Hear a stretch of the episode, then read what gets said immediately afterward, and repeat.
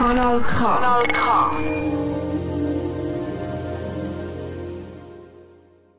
Kanal K Kultur pur wünscht ein frohes 2022.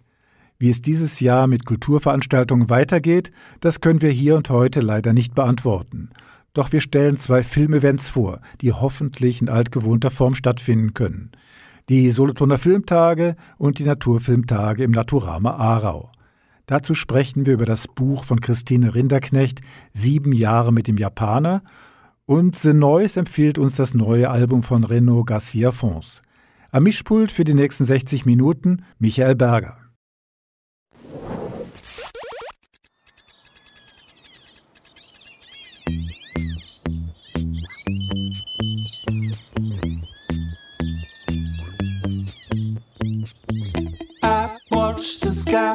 I'm feeling slow, counting the days they come and go. You're flashing by, you're in control. You see it all for all I know.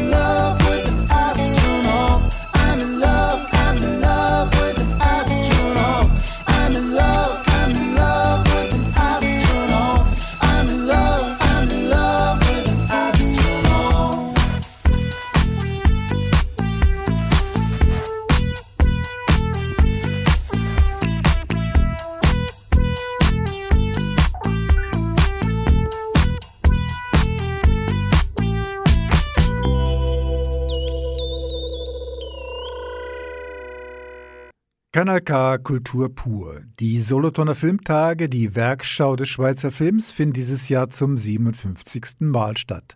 Letztes Jahr waren die Filme wegen Corona nicht in den Kinos in Solothurn zu sehen, sondern nur online. Drücken wir die Daumen, dass es diesmal klappt. Kultur pur heute nicht nur mit Infos zur aktuellen Ausgabe der Filmtage, sondern auch mit passender Musik. Denn während der Solothurner Filmtage werden auch Musikvideoclips gezeigt.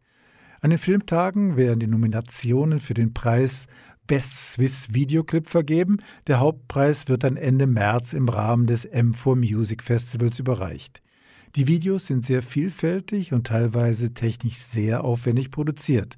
Es lohnt sich mal im Netz die Auswahl anzuschauen. Ein Film ist mir visuell besonders aufgefallen. Es geht um eine Aufbahrung und eine Leichenwaschung. Ich will nicht zu viel verraten. Der Titel heißt La Lumière, der Sänger Martin XVII. und der Film ist von Camille de Pietro und Gaspar Gigon. Hier auf Kanal K mal ohne Bildspur. Il serait temps maintenant pour vous et pour vos enfants de lâcher prise pour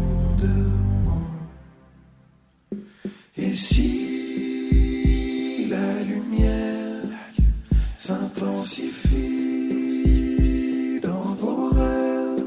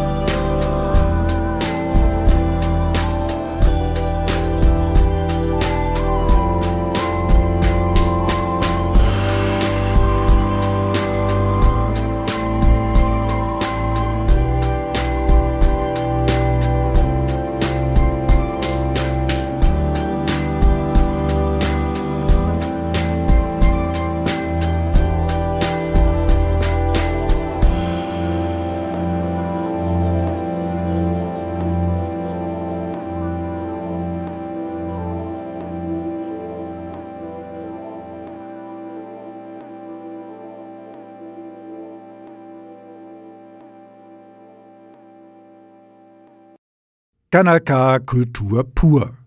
Bereits seit über 30 Jahren berichtet Kanal K regelmäßig von den Solothurner Filmtagen und ganz nebenbei bemerkt, bin ich selbst bereits in den 70er Jahren nach Solothurn zu den Filmtagen gereist.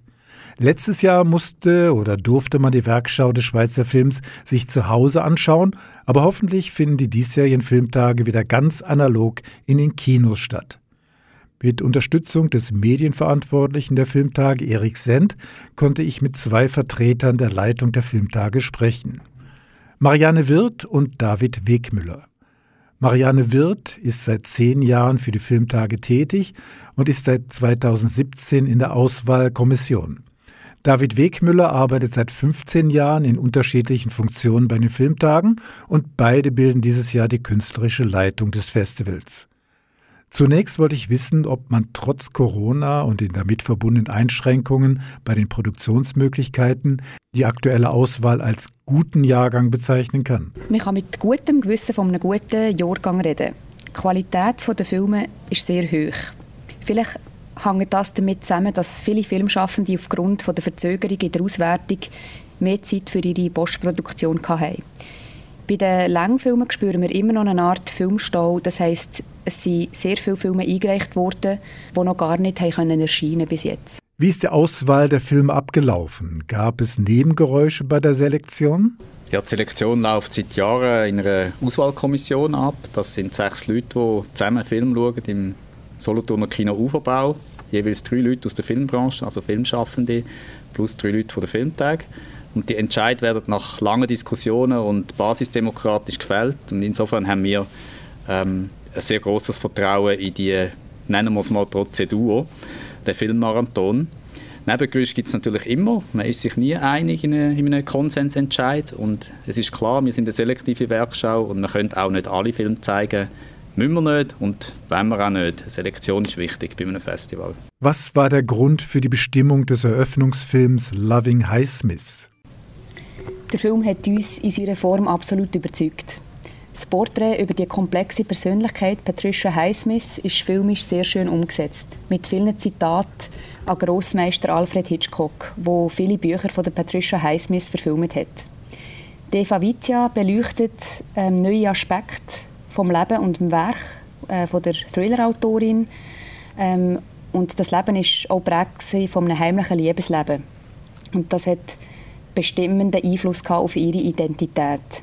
Der Film beschäftigt sich also mit einem filmischen Urthema jenseits von nationalen Grenzen nämlich mit der menschlichen Identität. Und die Art und Weise, wie die Filmemacherin vorgegangen ist und das filmisch umgesetzt ist, hat uns sehr beeindruckt.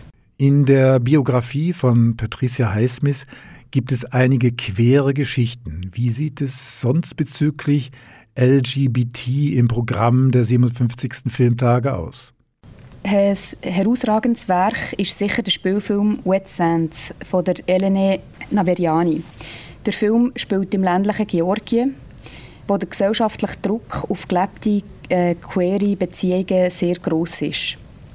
Ein weiterer Film, den man nennen kann, ähm, eine urbane Geschichte über eine queere Beziehung, ist «Das Mädchen und die Spinne» von Ramon und dem Silvan Zürcher. Bei den Kurzfilmen findet das Thema auch Eingang, unter anderem beim Schulfilm «Honor Calling». Das ist ein Porträt über eine Drag Queen, die in Zürich und in Istanbul lebt. Gibt es einen roten Faden oder ein Schwerpunktthema, welches dieses Jahr heraussticht? Eben, wir schauen ja in der Auswahlkommission die ganze Jahresproduktion an und da hat es immer Schwerpunkte, wo man sieht, äh, Besonderheiten, die, die einem auffallen, jetzt in diesem Jahr spezifisch. Und vielleicht kann man in diesem Jahr sagen, dass das Thema Migration sehr stark vertreten ist. Zum Beispiel im Film Schwarzarbeit von Ulrich Grossenbacher, wo wir als Weltpremiere zeigen werden, wo es um Arbeiter geht in der Schweiz, auf diesen Baustellen, wo wir nachher Wohnungen für 3000 Franken auf den Markt kommen, die dort wirklich schwarz arbeiten, um schnell ein bisschen Geld zu verdienen. Oder Dynamic Wisdom, ebenfalls aus einem Panorama, ein Film von Elis Schubs, wo ähm, Migranten in Genf, die überhaupt kein Papier haben, äh, sich eingerichtet haben in einem Haus und dort versuchen sich wie so nach dem afrikanischen Vorbild ähm, in einer Gemeinschaft zu organisieren. Und das ist eine traurige Geschichte und gleichzeitig merkt man, mit wie viel ähm, Lebensfreude dass die Leute in der Schweiz sind. In Solothurn werden jeweils Jury- und Publikumspreise vergeben. Wie wichtig sind die Preise für die Filmschaffenden? Also die Preise sind enorm wichtig für die Filmschaffenden. Einerseits finanziell, aber andererseits können sie eben auch helfen, dass ein Film mehr Aufmerksamkeit bekommt. Aber Preise an sich, sie bergen auch ein Gefahren und das betrifft vor allem die jungen Filmschaffenden, denn mit einem Preis wird man sehr schnell aufgelobt und hat dann auch einen entsprechenden Druck plötzlich. Und darum ist es uns auch wichtig, ähm, dass wir nicht nur quasi über Preise Geld verteilen oder, oder Lob verteilen. Es gibt auch andere Instrumente, eben Mentoring-Programme, Schreibresidenzen und die sind ebenso wichtig wie Filmpreise. Bei den letzten analogen Filmtagen sollten die Jungen einen eigenen Ort für Begegnungen erhalten. Wird die Förderung des jungen Publikums weitergeführt? Das junge Publikum wird an den Filmtagen seit vielen Jahren gepflegt und auch dieses Jahr sogar explizit im Fokus stehen. Wir fragen nämlich ganz konkret, ob das junge Publikum überhaupt, ob es das überhaupt gibt oder ob es nicht vielleicht doch eine Erfindung ist von den Alten. Was viele nicht wissen, die Filmtage betreiben seit Jahren Förderung von der Filmkultur in den Schulen aus der Region. Tausende von Jugendlichen bringen wir direkt mit dem Film in Kontakt. Dieses Jahr wird das Werk des Filmemachers Jörg Hasler besonders geehrt. Welchen Einfluss hat Jörg Hasler auf den Schweizer Film? Also wenn man auf seine Filmografie schaut, dann äh, ist er über 50 Jahre im Schweizer Film tätig und hat natürlich äh, wahnsinnige Spuren hinterlassen. Also man kann seinen Film Krawall rausgreifen, der hat Geschichte geschrieben in Solothurn. Ähm, und in den 90er Jahren hat er dann vor allem filmtechnische Revolutionen angezettelt. Er hat mit der Handkamera gefilmt, ganz nah auf den Gesichtern.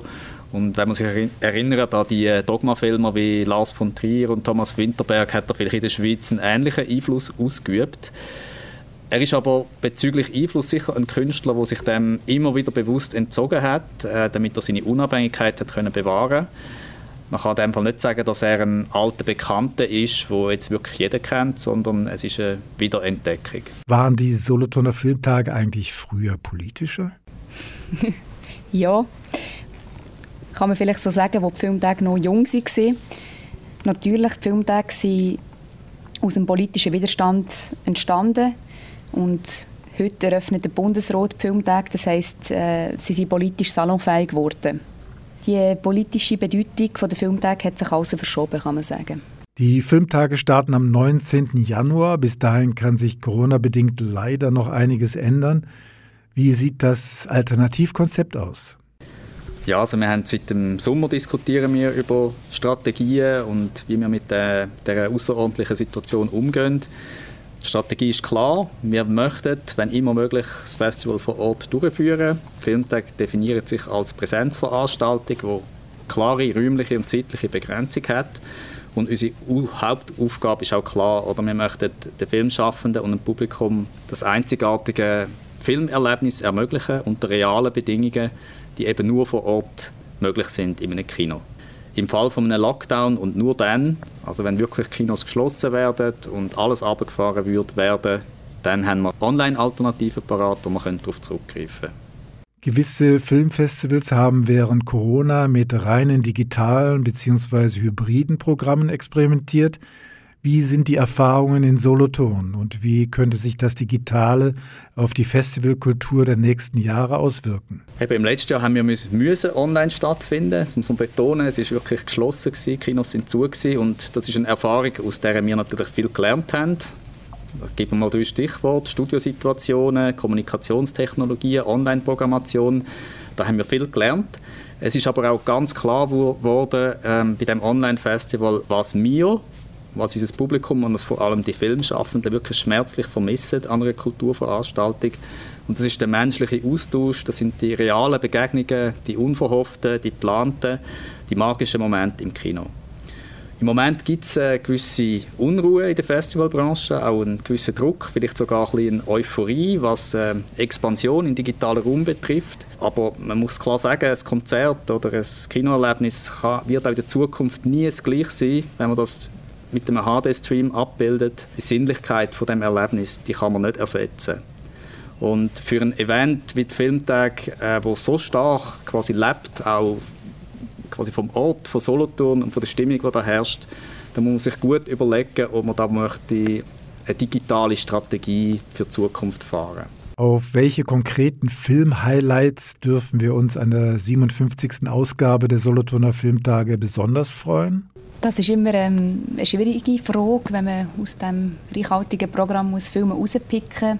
Vielleicht zwei Filme, die wir kurz äh, möchten hervorheben ähm, wo ein eine Art stellvertretend für äh, das ganze Panorama steht. Wir zeigen ja ähm, Filme, die bereits rausgekommen sind an den Filmtagen und vor den Filmtagen, die aber sehr wahrscheinlich noch nicht viele Leute werden gesehen haben. Und wir stellen jetzt einen Dokumentarfilm und einen Spielfilm vor. Ein Film, den ich möchte hervorheben möchte, ist äh, «Timing the Garden» von der Salome Yashi. Das ist ein Dokumentarfilm, der es genau vermag, einem in eine fremde Welt mitzunehmen, wo einem, wage jetzt mal zu behaupten, bis anhin nicht wirklich erschlossen worden ist. Und zwar befinden wir uns in Georgien und der ehemalige Premierminister äh, möchte gerne für seinen Privatgarten riesige alte Bäume zügeln. Und der Film zeigt dokumentarisch, wie absurd ein ganzes System kann werden kann, ähm, wenn ein, sagen mal, ein Patriarch ähm, seinen Privatgarten möchte verschönern mit uralten Bäumen. Ja, und vielleicht ein, ein Beispiel aus dem Spielfilmprogramm. Ein Film, wo sich auch ein als vielleicht jung, jüngere Publikum richtet, wo auch von einem jungen Filmschaffenden realisiert wurde ist, von Dennis Stormo, produziert von der Marisa Meyer. Der Film heißt Youthtopia und es geht tatsächlich um ein bisschen ähm, Utopie. Ähm, der Film handelt von, von der Vanya, sie ist die Hauptprotagonistin und sie möchte eigentlich ähm, aufsteigen aus dem Jugendleben in die Erwachsenenwelt und gleichzeitig ist ihr Vater ähm, eigentlich daran interessiert, wieder jung zu werden und sich wieder eigentlich ein bisschen jünger zu fühlen. Und so prallen eigentlich die zwei Welten aufeinander. Also die Jungen möchten älter werden und die Älteren wieder jung. Und die Lösung von dem Ganzen und das Kreative an dem Film, das ist am Schluss ein Algorithmus. Und in dem Sinn ist es einerseits eine Dystopie, aber es ist auch als Komödie aufgeleistet, so ein sehr unterhaltsamer Film. Das waren Marianne Wirth und David Wegmüller von den Solothurner Filmtagen. Mehr Infos sind zu finden auf der Webseite solothurnerfilmtage.ch und im ausführlichen Programmheft, welches an vielen Kulturstätten in der Region aufliegt. Weiter geht es nun mit Musik von den Filmtagen, zu hören und im Video zu sehen, während den Best Swiss Videoclips im Kino Canva Blue. Hier Just Wanna Vibe mit Evelyn Trouble. When I met you, I had nothing. Fell into your arms, said I wanted all or nothing. You said nothing at all, so here we are.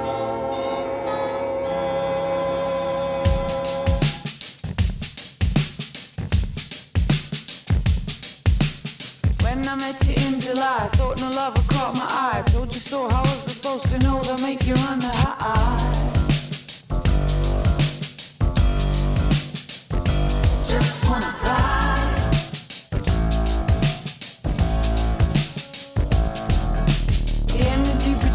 Us, I call it love, you call it lust. You wanna have the best of me, you don't know about the rest of me. I'm going with the feeling. Is you leaving cause you're feeling this? I'm feeling this, you're fearing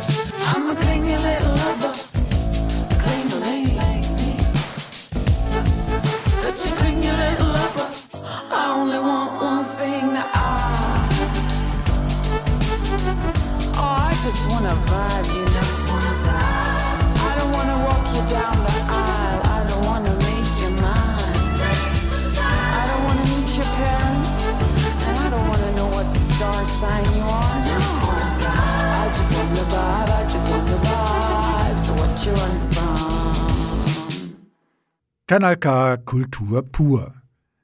Naturfilme genießen für Kinder und Erwachsene? Wenn Corona uns keinen Strich durch die Rechnung macht, finden die Aarauer Naturfilmtage am Wochenende 15. und 16. Januar im Naturama statt. Wer ein Covid-Zertifikat vorweist, kann zwischen Ausstellungsvitrinen und Schlangenterrarien spannende Filme schauen. Und wer einen Film verpasst hat oder nicht ins Museum gehen mag, hat eine zweite Chance. Das Filmfestival ist nämlich hybrid geplant. Ab dem Montag nach dem Festivalwochenende lassen sich die meisten Filme online zu einem Pauschalpreis genießen. Anita Huber wollte von Peter Kundner, Organisator der Aarauer Naturfilmtage, wissen, was sie vom letzten Jahr gelernt haben, als das Filmfestival Corona-bedingt nur online durchgeführt werden konnte.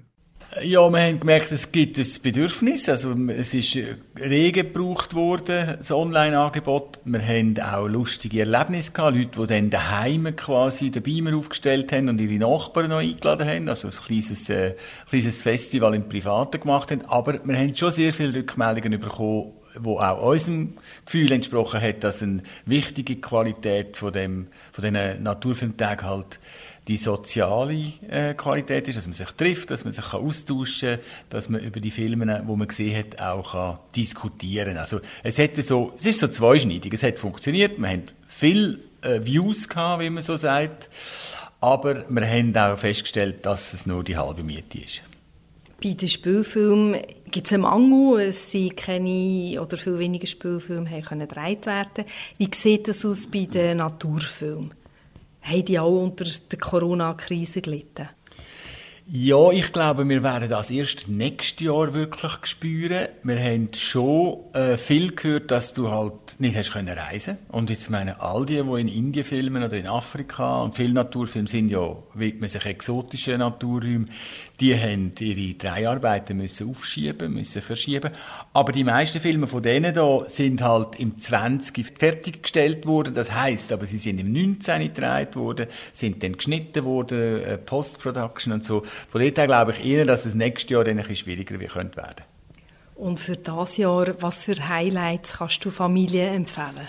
Also einerseits, was ein ganz schöner Film ist, wo auch einen Preis gewonnen hat unter den Newcomer-Filmen, ist äh, «Tausche T-Shirt gegen Hoffnung». Das ist eine, eine herzige Produktion, wo zwei sehr junge Filmemacher quasi auf dem Weg sind, der, der Kleider entlang, der Fast Fashion, beziehungsweise sie haben eben jetzt nicht vor allem kritisiert, sondern schauen auf der, an der ganzen Verwertungskette entlang Akteurinnen und Akteure zu finden, die etwas anderes probieren zu machen in dieser Textilgeschichte. Was für Entdeckungen können politisch Interessierte machen?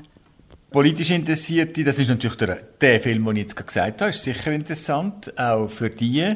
Dann gibt es einen Film, der hat auch einen der wichtigsten Preise gewonnen, der heißt äh, Rentiere auf dünnem Eis. Das finde ich eigentlich fast das Optimum, was du in dem Bereich an Dokumentarfilm kannst machen, weil du nämlich einerseits äh, die verletzlichen Rentiere in wunderschönen Bildern siehst, dann die Nomaden, die mit diesen Rentieren umgehen, also das Mensch-Tier-Verhältnis und gleichzeitig ist das grundiert mit dem, mit dem drohenden Verlust von diesen Lebensräumen äh, durch den Klimawandel, wo man dann eigentlich einfach sieht, auf welchen Ebenen die Auswirkungen eben jetzt schon spürbar sind.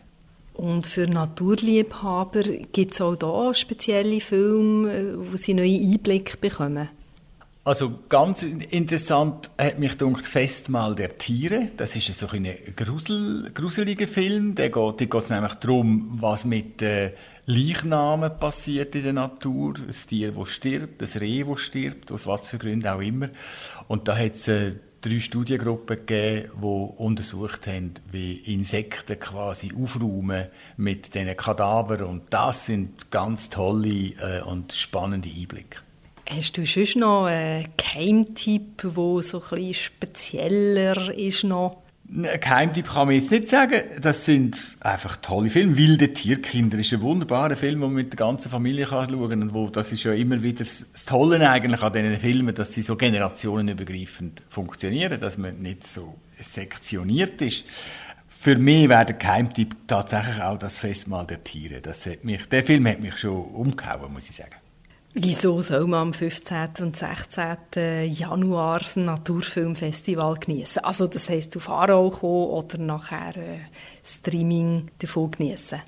Weil man einfach wahnsinnig viel erfahrt und sieht, wo man noch nicht gesehen hat, weil es ein, wie ich jetzt finde, relativ nachhaltig, umweltfreundliche Art ist von Reisen. Man muss nicht ins Flugzeug steigen und auf Afrika zu den Panther fliegen, sondern es hat das für jemand für einen gemacht und bringt einem die Welt und die Natur so ein bisschen in die Stuben oder eben ins Naturama.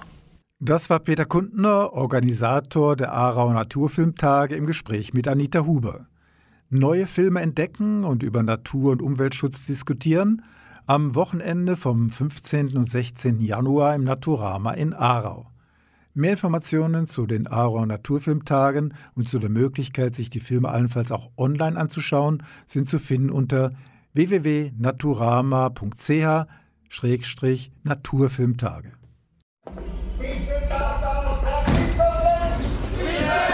So komm bitte, Bürgschi, beweg dich. Hauptgang, Tisch Nummer 7.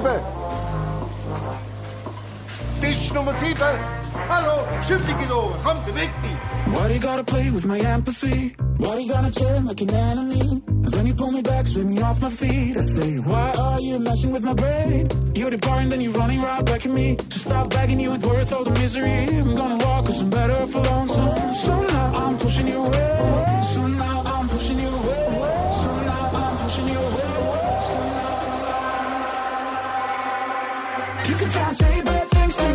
Gone trying try and save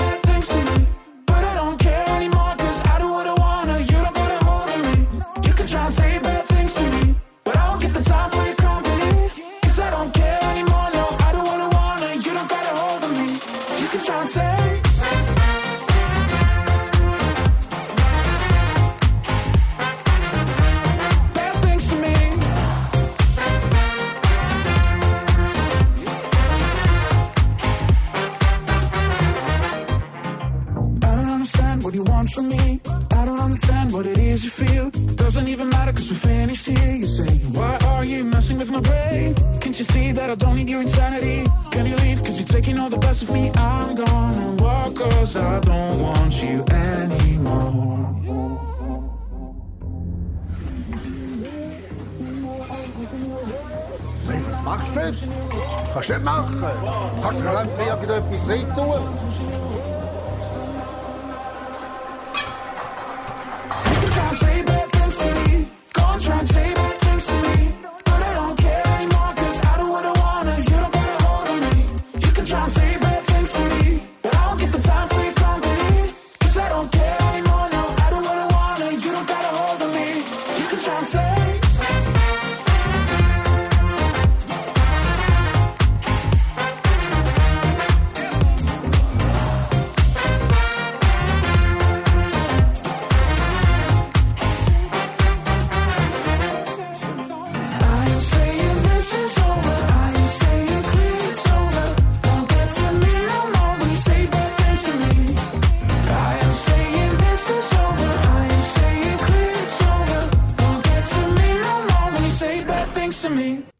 K Kultur pur. Kommen wir zum Buchtipp.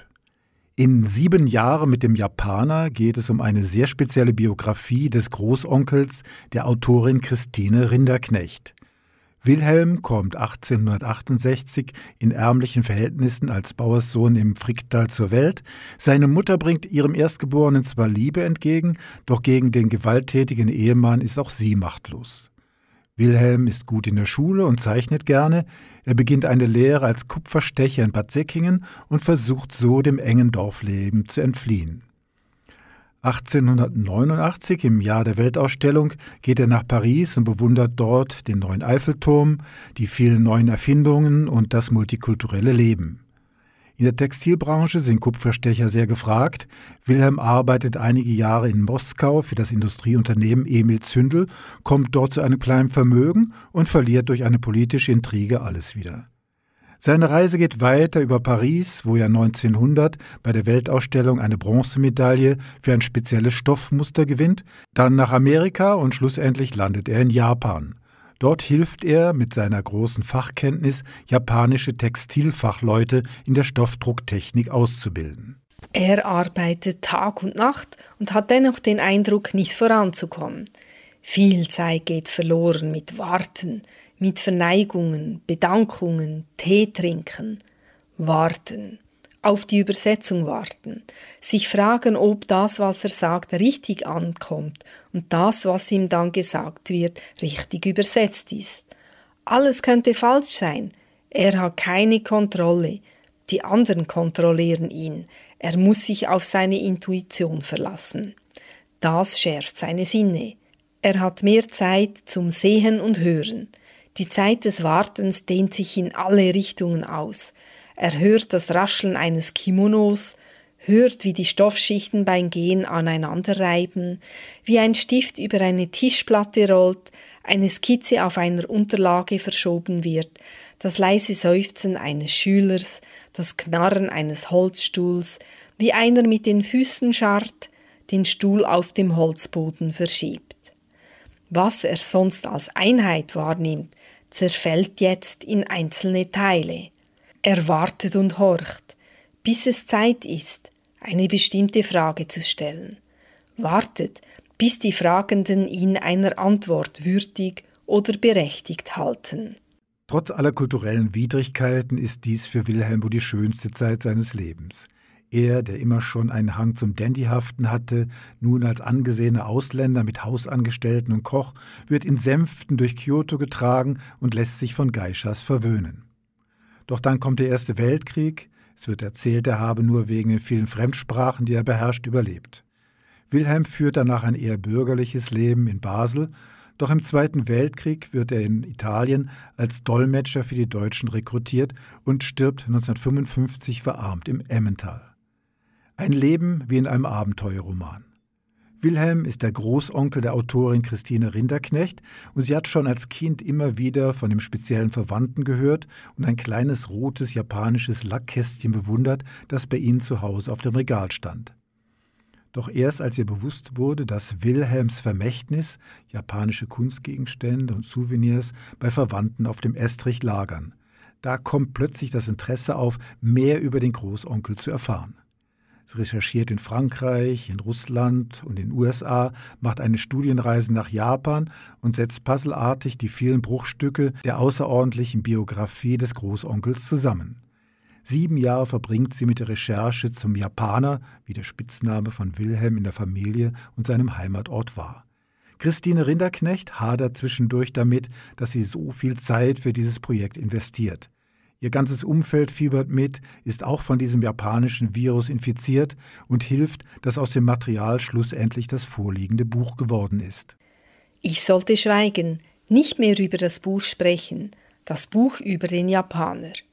Er ist inzwischen in so vielen Küchen und Wohnzimmern angekommen, sitzt bei uns am Tisch, isst mit uns, trinkt, belebt die Tischgespräche, dringt in unsere Träume ein. Er wandert in den Köpfen meiner Freundinnen herum.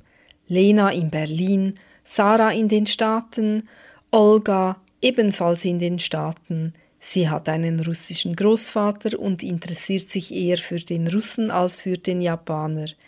Charo, die einen schwulen Sohn hat, Hanna, der ich die Geschichte in Italien schon vor über 30 Jahren erzählt habe, obwohl ich damals noch gar nichts wusste. Celine, besonders mit Celine sollte ich nicht mehr darüber sprechen. Wir haben schon zu viel gesprochen. Rose, die vor allem wissen möchte, ob er ein schöner Mann war. Sie wünscht sich einen neuen Mann und hofft, dass er ihr bald über den Weg läuft. Ich sollte schweigen. Christine Rinderknecht wurde 1954 im aargauischen Nussbaum geboren und ist vor allem als Theaterschaffende tätig. Sieben Jahre mit dem Japaner ist ihr dritter Roman. Es ist zugleich eine Biografie, ein historischer Roman, eine Reiseerzählung, Familiengeschichte und ein Recherchebericht. Deshalb ist das Resultat nicht so einfach zu lesen, eine Art Schnitzeljagd der Informationen. Aber genau das macht das Buch für den Leser auch so spannend. Ich habe mitgelitten bei der Recherche und bin so viel tiefer in die Geschichte eingetaucht. Und vielleicht ist das Werk aus dem Verlag Brotsuppe ja im 2022 ein Anwärter auf den Schweizer Buchpreis? Ein wenig Zukunftsfantasie sei am ersten Tag des neuen Jahres erlaubt.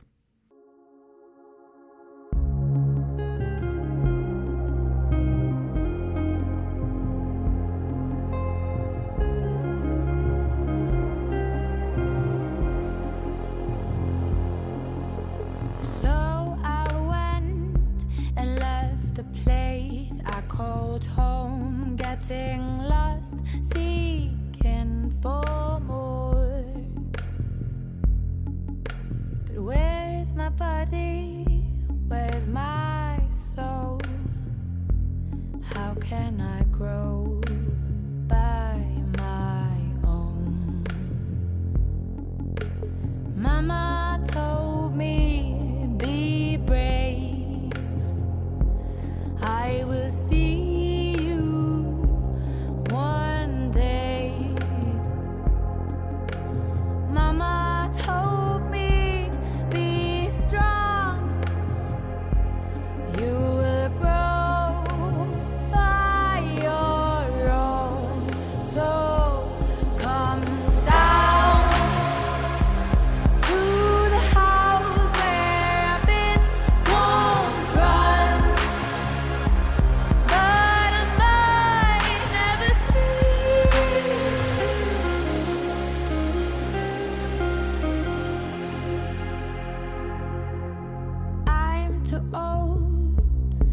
Be shy, so drink my wine. I need to love, I need to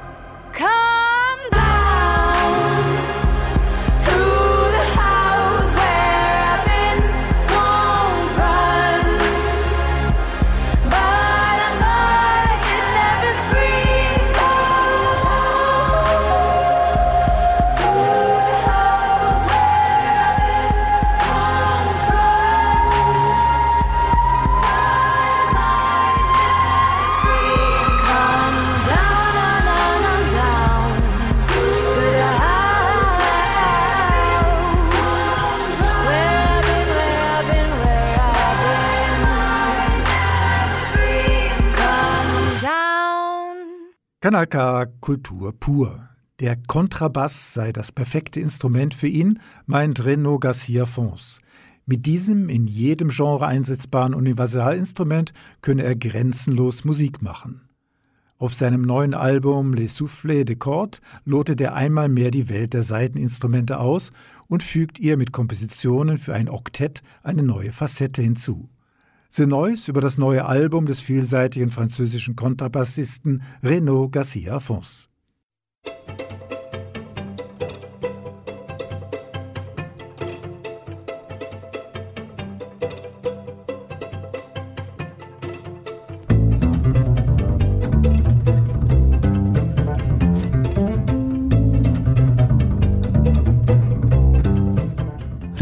Garcia Fons gilt seit langem als vielseitige und äußerst kreative Koryphäe. Als Kontrabassist, der keine stilistischen Scheuklappen kennt und gleichermaßen in der Barockmusik, in Jazz, Rock und Weltmusik zu Hause ist. Der Bass sei ja wirklich ein Universalinstrument und keineswegs auf ein Genre spezialisiert, sagte Renaud Garcia Fons in einem Interview. Er selbst höre seit seiner Kindheit die unterschiedlichste Musik, egal ob Klassik, Rock oder Jazz. Und einer seiner Kontrabasslehrer habe ihn zudem zur arabischen Musik gebracht.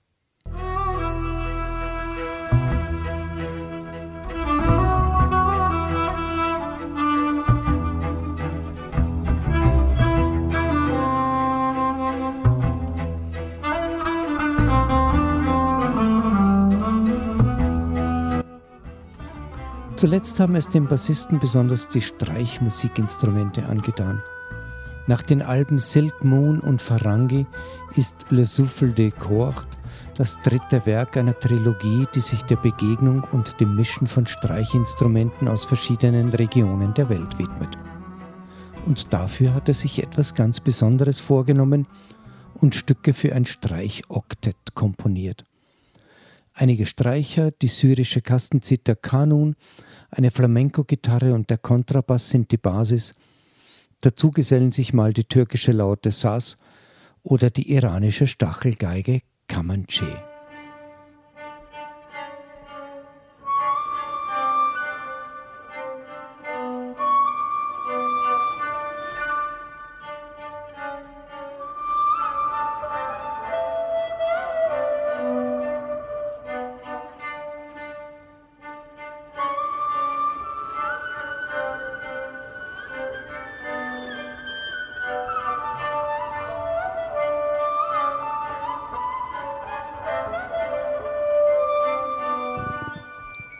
Renaud Garcia Fons lässt auf seinem Album Die Magie des Balkans genauso erklingen wie den Tango.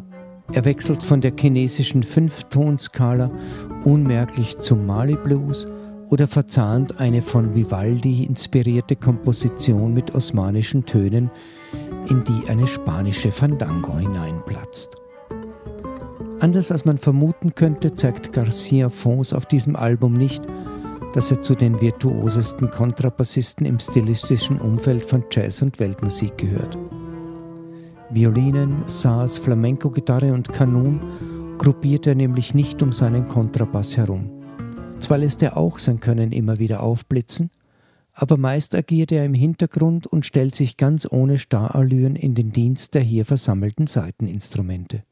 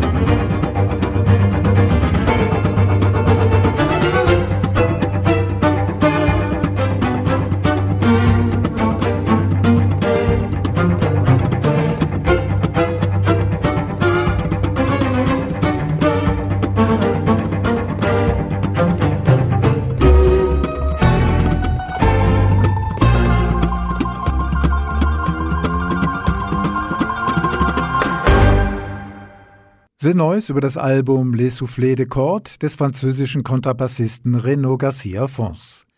Es ist bei Galileo Musik erschienen. Das eben gehörte Stück heißt Anima Me. Mehr originelle Musik stellt The Noise in seiner Sendung Wunderbar vor, das nächste Mal hier auf Kanal K am 26. Januar um 21 Uhr.